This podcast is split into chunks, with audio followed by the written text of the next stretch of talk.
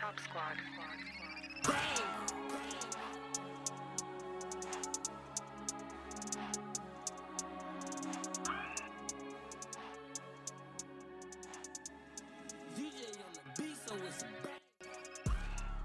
Good evening. Welcome to this week's episode of Let's Talk About Sports podcast. We will start off the two minute blitz with our college football segment. Regarding the American Athletic play this week, what are our thoughts? Uh, I mean, for me, obviously the big game of the week was U, U, uh, UCF versus Memphis. Uh, if you thought you want to see a defensive game, that was far, far, far from the truth. Both teams lit it up, and Memphis came on at the end to steal it late.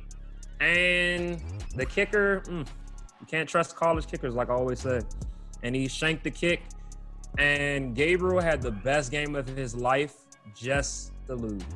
Last guy to throw for that many yards and lose, Patrick Mahomes, you know, the best quarterback in the league.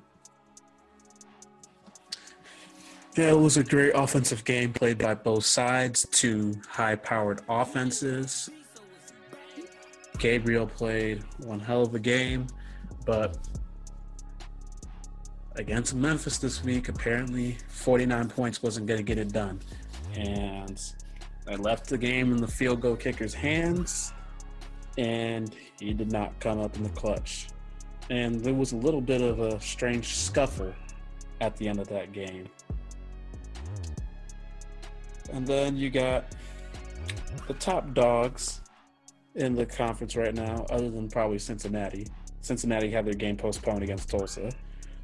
You got SMU coming up with the overtime victory uh, on the road against two, a very tough Tulane team to stay undefeated. Now, the matchup with this this uh, surprising standings in the American Athletic, the matchup that's been circled on the calendar now is next week's matchup with SMU and Cincinnati.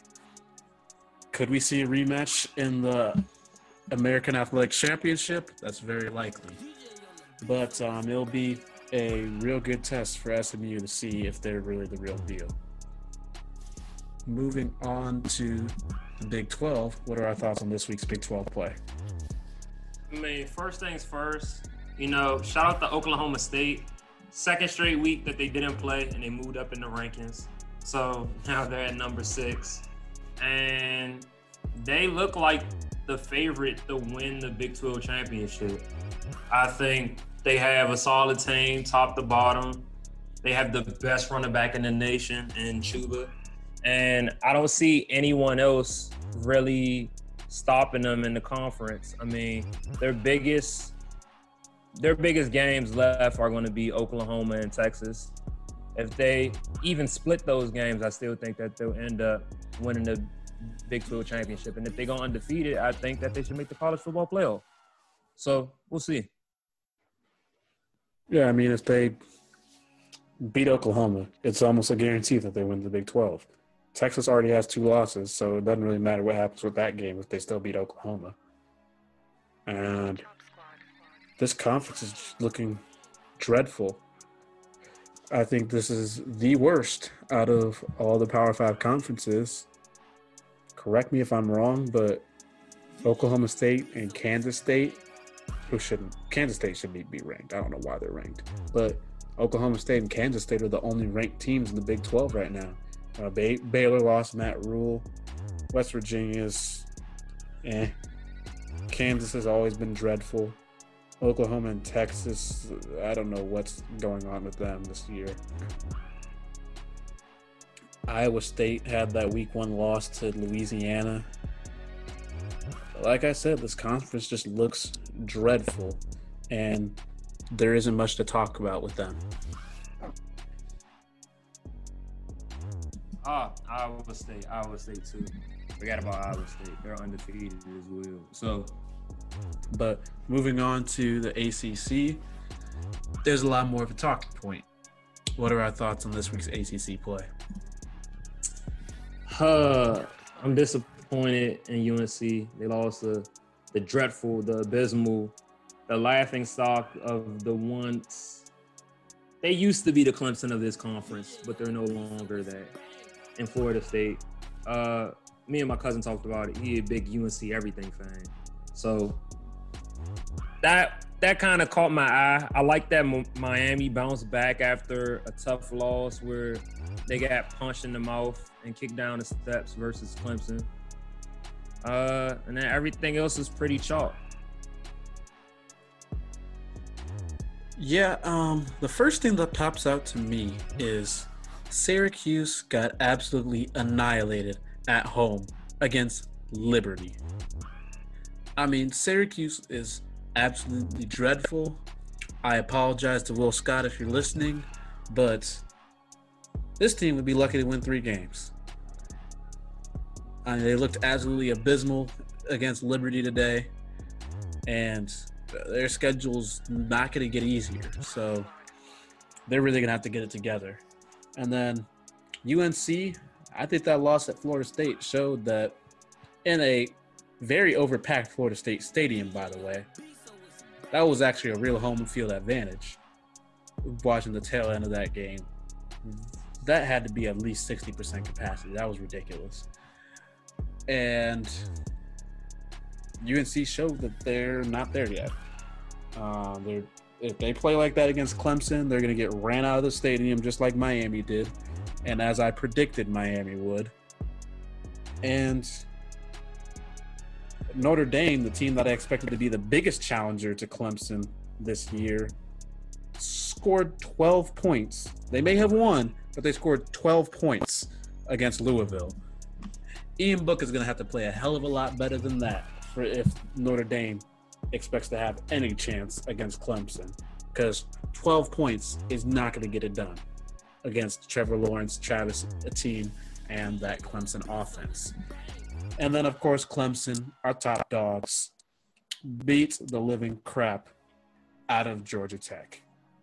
I mean, shout out to the defense, though.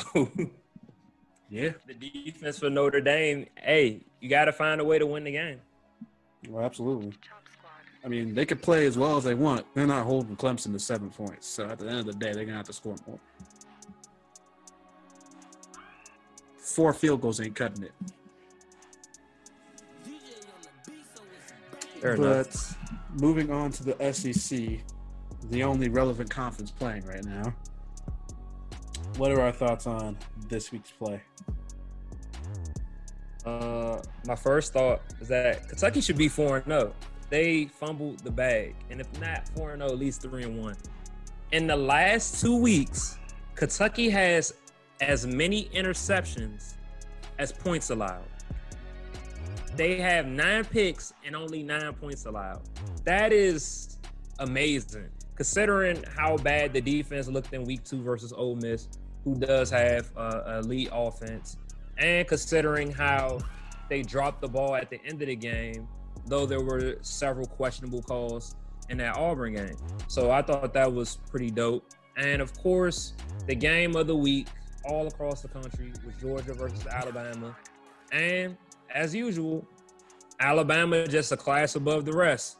DeVonta Smith looked like a man amongst boys and just dominated this secondary. And Mac Jones he showed why he was one of the best high school recruits at QB when he came into college. And the fact that he was the backup to Tua, wow, Alabama can recruit. I mean, that Alabama offense is unstoppable. I mean, they did exactly what I expected them to do in Tuscaloosa against Georgia it's pretty clear that Georgia will be their biggest challenger in the SEC, but Georgia ain't there yet. Their offense is going to have to be a lot sharper against that tough Alabama offense. But with the rest of the conference, A&M handled business against Mississippi State and Mike Leach's air raid offense that has been non-existent the past two weeks, um, thanks to Kentucky exposing them. And South Carolina pulled up, put off an upset at home against Auburn. You know, South Carolina is a team I expect to be around that five and five, six and four range. They're much improved, have some really good recruits, including a few five stars. And the biggest the biggest takeaway I think everyone has is that Kentucky and Tennessee game.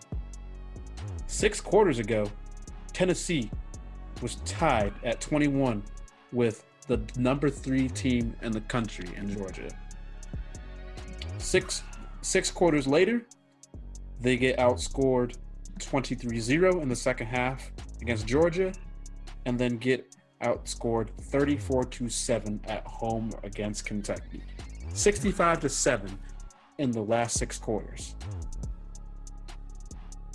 We thought that Tennessee had the recruits, had the talent, had the coaching to be back to being a good team and at least making somewhat of a movement towards where they were with Peyton Manning, but they're clearly not there. I mean, they tumbled out of the rankings. They've gotten beat down in the last six quarters. And I don't know what they're going to do to turn this bus around because it is a short. I just want to say I never believed with them to begin with. I never believed in Tennessee. Absolutely. But can we talk about the surprise of the SEC this year? How about them Arkansas Razorbacks? You know, Ole Miss was hanging tough with Alabama a week ago. Lane Kiffin's offense was explosive as I don't know what. And those Arkansas Razorbacks held them to 21 points.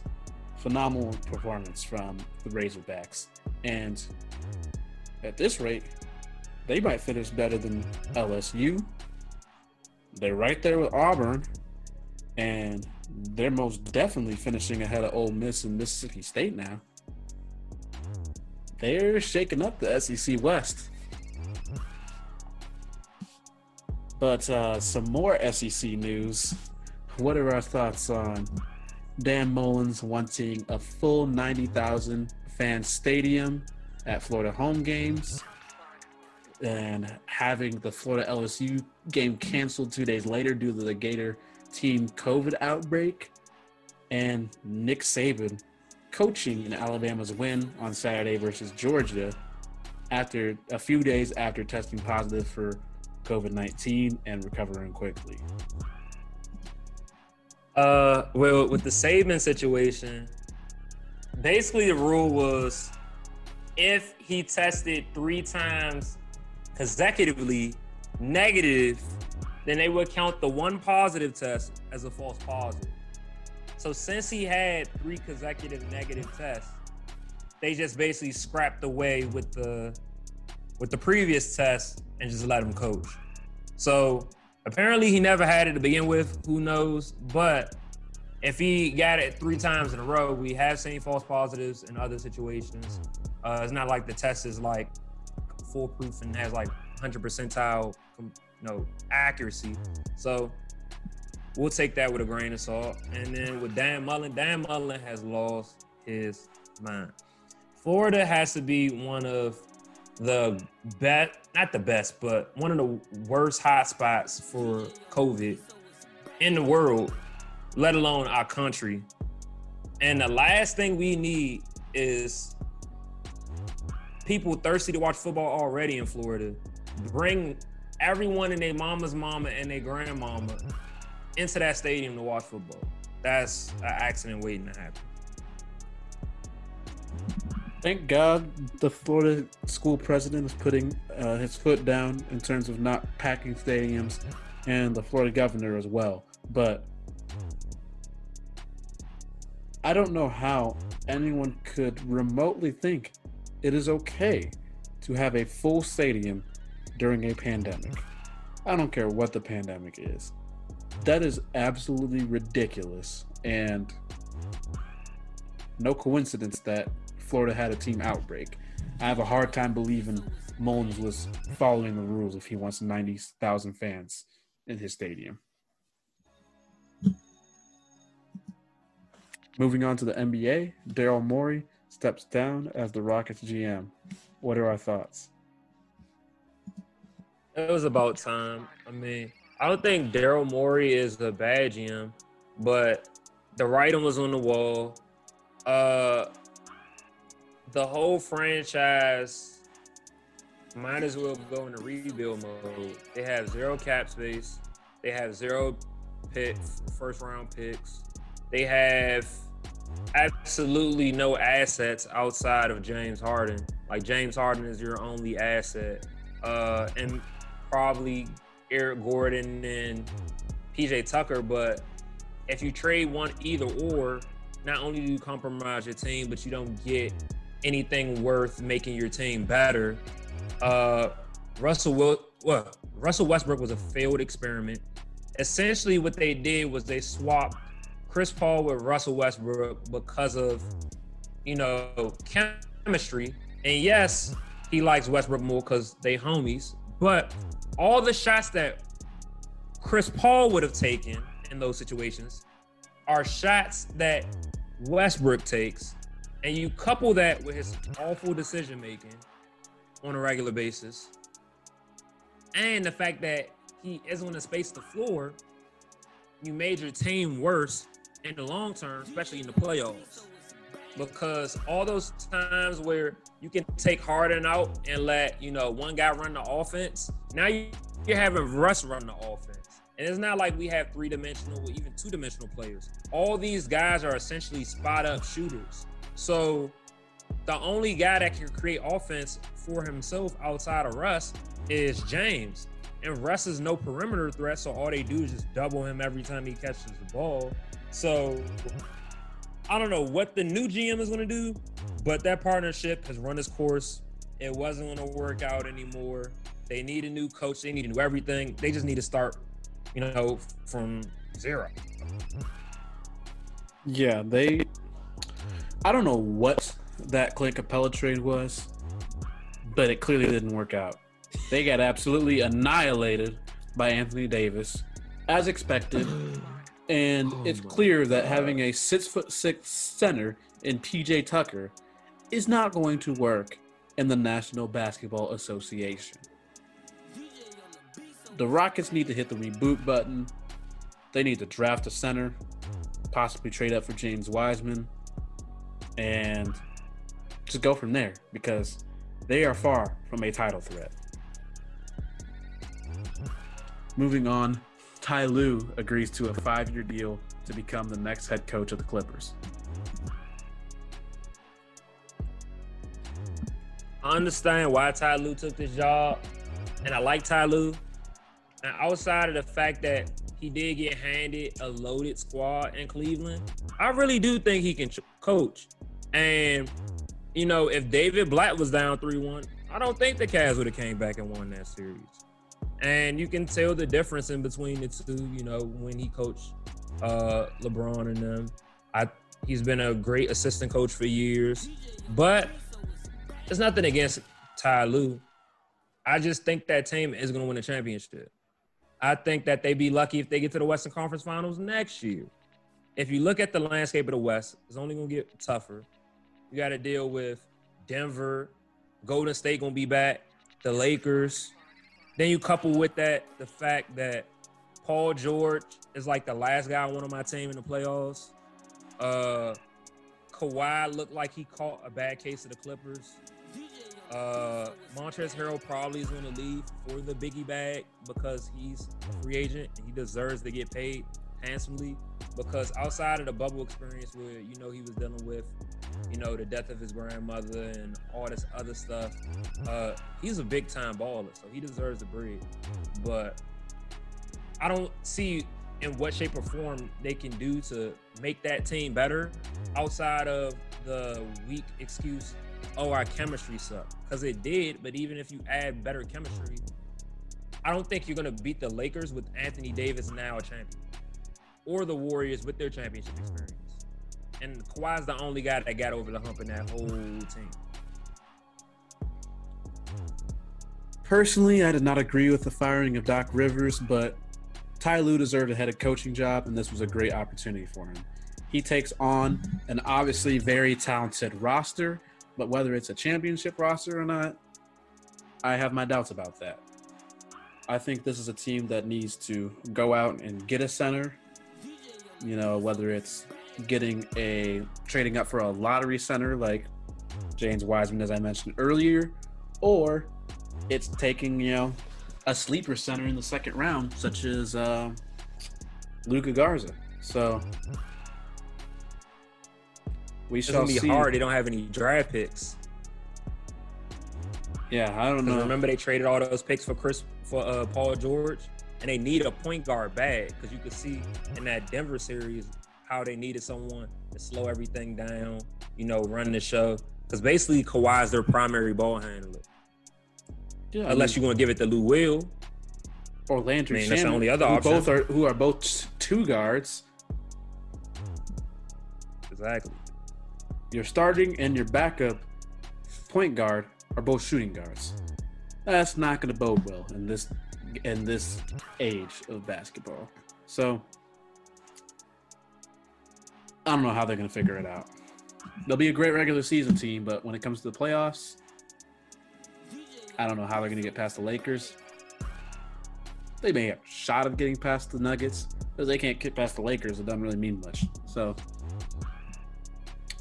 Ty Lue has his hands full with this Clipper squad. But moving on to the MLB, Baseball Hall of Famer Joe Morgan dies at 77. Morgan was a two time National League Most Valuable Player, a 10 time All Star, and a five time Gold Glove Award winner. He is, oh, he is widely regarded as one of the best second basemen in baseball history, and he gained renown for his 25 plus years as a broadcaster after his playing career. I would like to send my condolences to the Morgan family, and this is an incredible loss for the baseball community. Starting with baseball news, Padres outfielder Tommy Pham is in good condition after being stabbed in a San Diego parking lot. Uh, I'm I'm glad he's good. That like you just don't hear stuff like that happening every day. Obviously, you know, unfortunate things happen all the time in life, but I'm just glad that he's okay. Uh, I heard about this briefly, and I just find it weird that you know, of all all people, you know, they seek him out. I mean, obviously, everyone knows, you know, he's a baseball player. Obviously, he has money. I don't know if they wanted money, but it's not like he's a uh, a big name face or anything of that nature. So I just thought the situation was weird to begin with. And like I said, I'm glad he's okay. Yeah, the way I read the details of the police report, it didn't appear that the um, the stabber knew who he was. He was actually breaking up a fight in that San Diego parking lot, and then one of the Jews just pulled out a knife and stabbed him. So I don't know what was going on with the altercation. I don't know what he did other than trying to break up the two guys, but seeing things like this and knowing how crazy people are nowadays, man, if I see a fight, I'm minding my own business and going about my day because something like that is everyone's worst nightmare for themselves or anyone they care about or love. You never want to see this happen to anybody. Moving on, the White Sox fire manager Ricky Renteria. What are our thoughts? Oh don't. I thought it was a, a weird to fire him after they had their best season in years. They constantly have gotten better in like the last two or three years. Uh, they got a squad now. They got nice pitching. They got a pretty good offense. I don't see what was the reason in order to get rid of him. Now maybe they have a particular manager in mind, but I think he should have got at least another year considering, you know, this was a shortened season.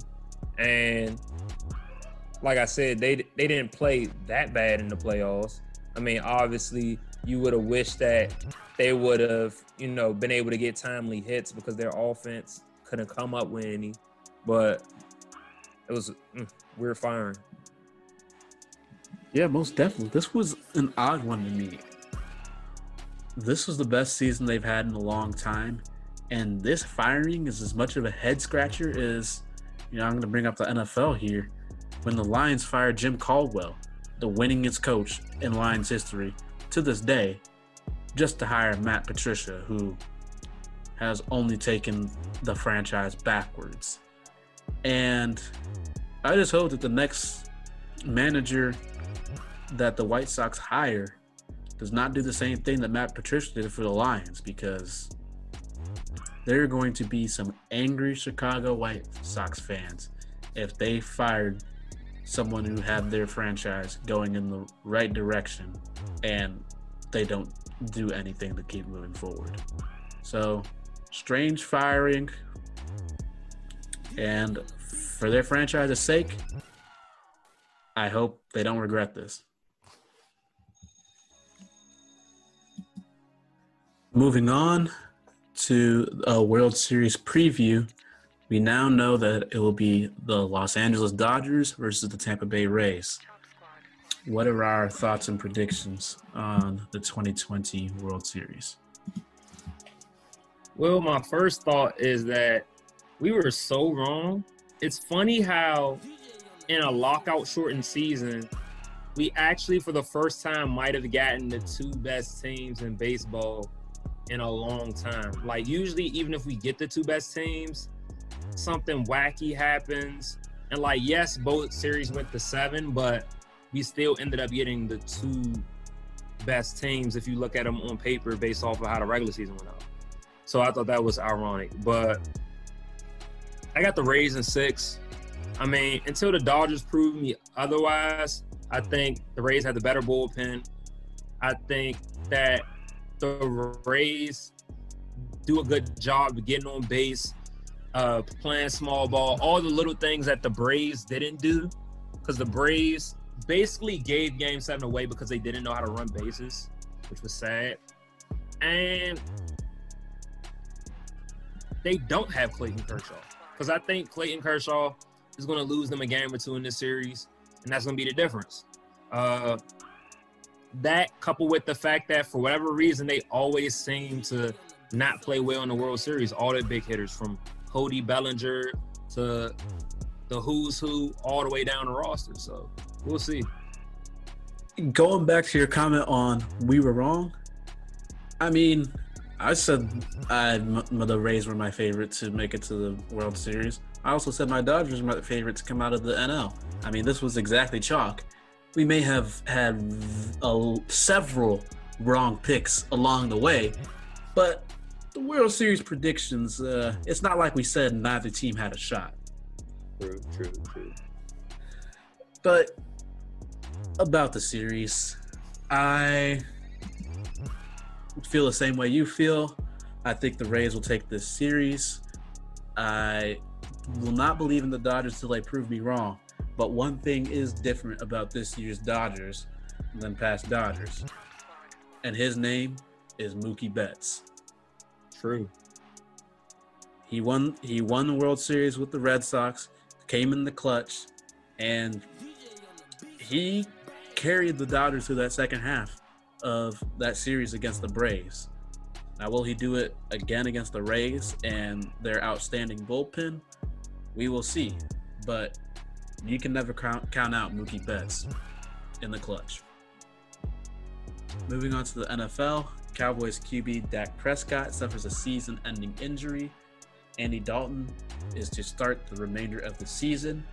And in his first full game starting against the Cardinals, he was dreadful. I mean, he was awful. But in all fairness, my vested interest into the Cowboys stops and ends with Amari Cooper. He took care of Amari Cooper. I won my fantasy matchup, so we all good, Andy. Now, for the rest of the season, I can't even put this one all on the offense because, well, actually, I can't put it all on the offense, but I can't put it all on Andy. I think the offensive line obviously has regressed. Tyron Smith got hurt. Uh, Travis Frederick retired. Zack Martin got hurt in this game. And Zeke fumbled the ball twice. Zeke's fumbles and the fact that they kept giving the Cardinals short fields to work with before uh, Kyler Murray was able to hit some big time throws, specifically the dagger that he threw down the field to Christian Kirk, who just burnt the DB that was guarding him.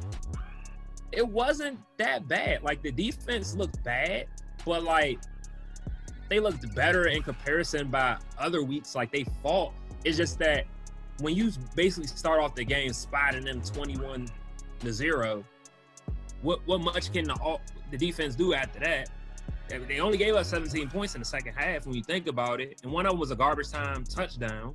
So really, it comes back to they just don't have Dak, and they turned over the ball, so they weren't meant to win.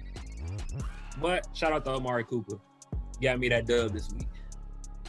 Cowboys often struggled. Zeke played awful against a mediocre Cardinals defense.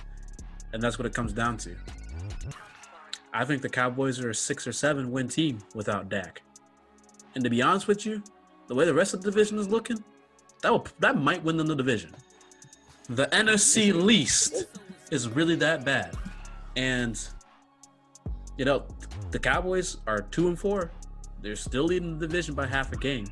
They just got to keep chipping away. You win one in every three games, and you might find yourself in the playoffs.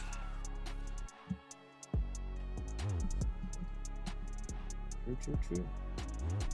Let's not forget, the Giants got their first win of the season against the Washington football team, and they're only a one game one game out of first place in the NFC least. Oh my god, I did it so bad.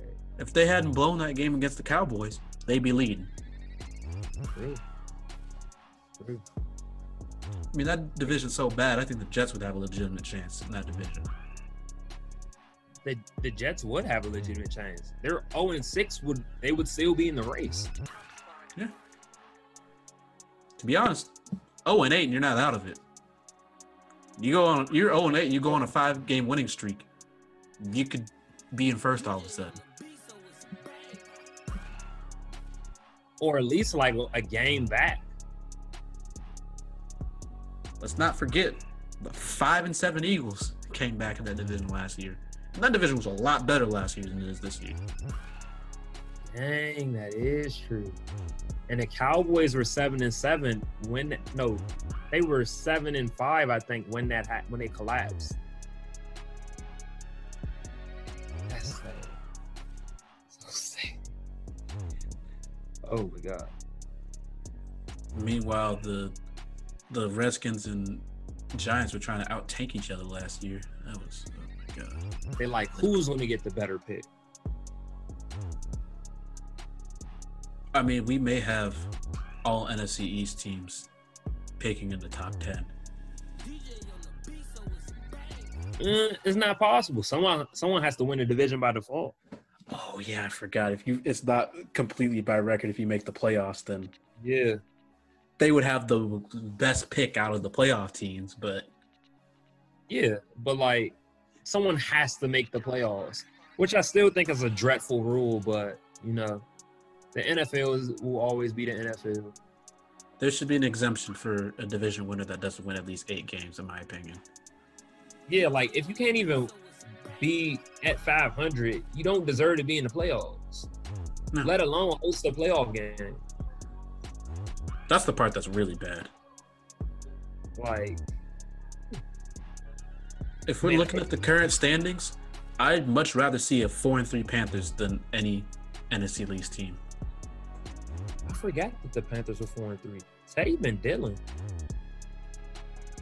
Without McCaffrey,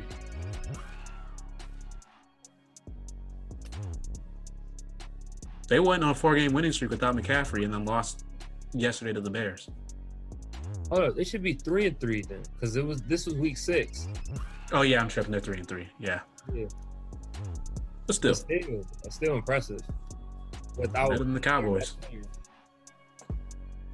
They're better than the Cowboys. That's all I gotta say. The Atlanta Falcons fired Dan Quinn and named Raheem Morris as the interim coach. I mean, it was about time. Dan Quinn should have been got fired. I don't understand how you can be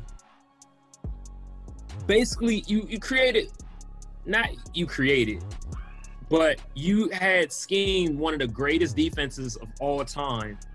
But yet your defense in Atlanta hasn't even been averaged any of the years that you played like you've been a coach, let alone the year that they went to the Super Bowl. Only reason why they went to the Super Bowl is because they had an astronomical turnover margin. And their offense was just that elite that if you give Matt Ryan and Julio Jones three extra possessions every game, they're bound to score touchdowns. So it was good that he got fired. Shout out to Raheem Morris. They won their first game this year uh, for decimating my Minnesota Vikings. Uh, we're not going to make the playoffs, but hopefully we tank so we can get Trevor Lawrence and we can stop paying Kirk Cousins. But you never know what happens. Uh, yeah, I'm endorsing the Trevor Lawrence sweepstakes. Let's not fire Mike Zimmer because he he know what he's doing. It's just like we need we need a new offensive line, a new quarterback. We'll be good. Hey, oh, let's not forget the fact that behind this terrible offensive line, Dalvin Cook. Oh my God, the secondary is awful. But is that Mike Zimmer's fault? He ain't the GM. I think the Vikings GM needs to be fired because I don't know what in the world he was doing this offseason. Bro, but... how you let Trey Waynes and Xavier Rhodes go? And Everson Griffen had their best years last year, and they were still ten times better than whoever we have at corner right now. The rookies the only... every week. The guys that were on the team last year suck outside of I forgot his name who plays nickel. But yeah. I mean the only good moves they made were Yannick Ngakoue and drafting Justin Jefferson. Honestly, Justin Jefferson leads the team in receiving yards. And you know, Dalvin Cook's a great running back, but they gave him a boatload of money. And if he has any injury problems that are unforeseen, like Todd Gurley did in the latter half of his contract, that contract's going to be a waste of money on a position that is easily replaceable nowadays. You got running backs in the fifth, sixth, seventh round putting up astronomical numbers behind great offensive lines. Yeah, you got to pay that offensive line. No way around it. Only team that pays paid the offensive line and didn't, you know, it didn't pay off was the Cowboys. That's because the Cowboys are the Cowboys. So. Then we got the Jets releasing running back Le'Veon Bell, and the Chiefs picking him up on a one-year deal. What are our thoughts on that? I'm not a Chiefs fan, but if they win the Super Bowl again, I, I would be all for it since my team sucks so bad this year. Because free Le'Veon. I mean, first, not only did he not get the bag, but he was so thirsty for the bag that he said, you know what? I'm, I'm to be a New York Jet and turn the franchise around. You thought that was to happen. That didn't happen. So he needed to 51st be 51st out of 54 qualifying running backs in yards per carry. Yeah, I know. He went from the best running back in the league to looking like he needs to be playing in the Cal- in the Canadian Football League. So it's it's so bad. Yeah. So this is an upgrade. He'll get good coaching, a good franchise, a good GM, like everything that he was used to in Pittsburgh. And hopefully he just sucks it, plays well, wins, and tries to get the bag next year he'll have everything he's used to he was used to in Pittsburgh except for his youth, being in his prime, and even being the starter on the Kansas City Chiefs. Yeah. Clyde Edwards-Helaire is a sensational running back, and I have a hard time believing he's getting less than 20 touches a game. Clyde went sicko mode today. Dude had over 160 you know he was mad about that Le'Veon Bell signing. to be honest, I thought the Bears should have taken a chance on him. David Montgomery is horrible, and they need to get the running game going so their offense isn't so one dimensional. But what are any additional week five and six takeaways? Uh, additional takeaways. The Colts are for real. Like I told you they would be if they got a better quarterback, which they did. You may not like Philip Rivers, but he was better than every other quarterback that they thought they were going to get once Andrew Luck decided that he didn't want to play football. And their defense is unbelievable. Like, I thought the defense was good the last year that Andrew Luck was there. No, it's different. Darius Leonard is playing the best ball of his life, and he already was an all pro level uh, middle linebacker. Uh, they got good corners and safeties. Malik Hooker is a rock star. Uh, their offensive line already was a top five offensive line in the league. Uh, if they could just get their pass catchers to perform at a high level, uh, forgot his last name. It's Alie-Cox, the tight end. He's been balling. Uh, yeah, if they just get their receivers to play well enough, they could have a, a dark horse chance of making the Super Bowl. They probably won't because the Chiefs are that good, but they they can compete. They can compete. Because the Tennessee Titans are on a roll, because the Tennessee Titans have Ryan Tannehill and Derrick Henry, because the Tennessee Titans are undefeated, the Colts are looking like they're going to be playing in a wild card spot. They almost blew this week against the Bengals. And that was, other than the Jaguars season opener, that was the worst I've seen them play. But you know, I think they could they could be prone for a wild card upset. But throughout his long career, Philip Rivers has never been good in the playoffs. I would be shocked if they made it past the divisional round of the playoffs. They're a good team, but they're just not there yet. But I think Philip Rivers, in his last couple of years of his career, I would be shocked if he didn't retire at the end of next season. He's going to be a great bridge for a young Jacob Eason, who has shown a lot of potential throughout me seeing him locally in Seattle in high school and his times at one season at Georgia and the rest of his career at University of Washington. But as for the rest of the teams in week five and six, the Falcons finally got their first win. Drew Lock is back for the Broncos, even though it was their defense that won them the game against the Patriots. So disappointing. And Brandon Brandon McManus going six for six in field goals. And, you know, the NFC least. The Eagles almost made a great comeback against the Ravens, came up short the Washington football team thought it was a good idea to go for two against the Giants when their offense had been struggling all game. They got stuffed. Running it with Kyle Allen is never a good idea. He thought he was Cam Newton. The Steelers and Browns, who everyone expected to be in the dogfight, the Steelers absolutely annihilated them in a 38 to 7 victory to take command in the AFC North. Granted, they haven't played the Ravens yet, but they have a decent shot at winning the division, but will most definitely be a wild card team, if not the top wild card team.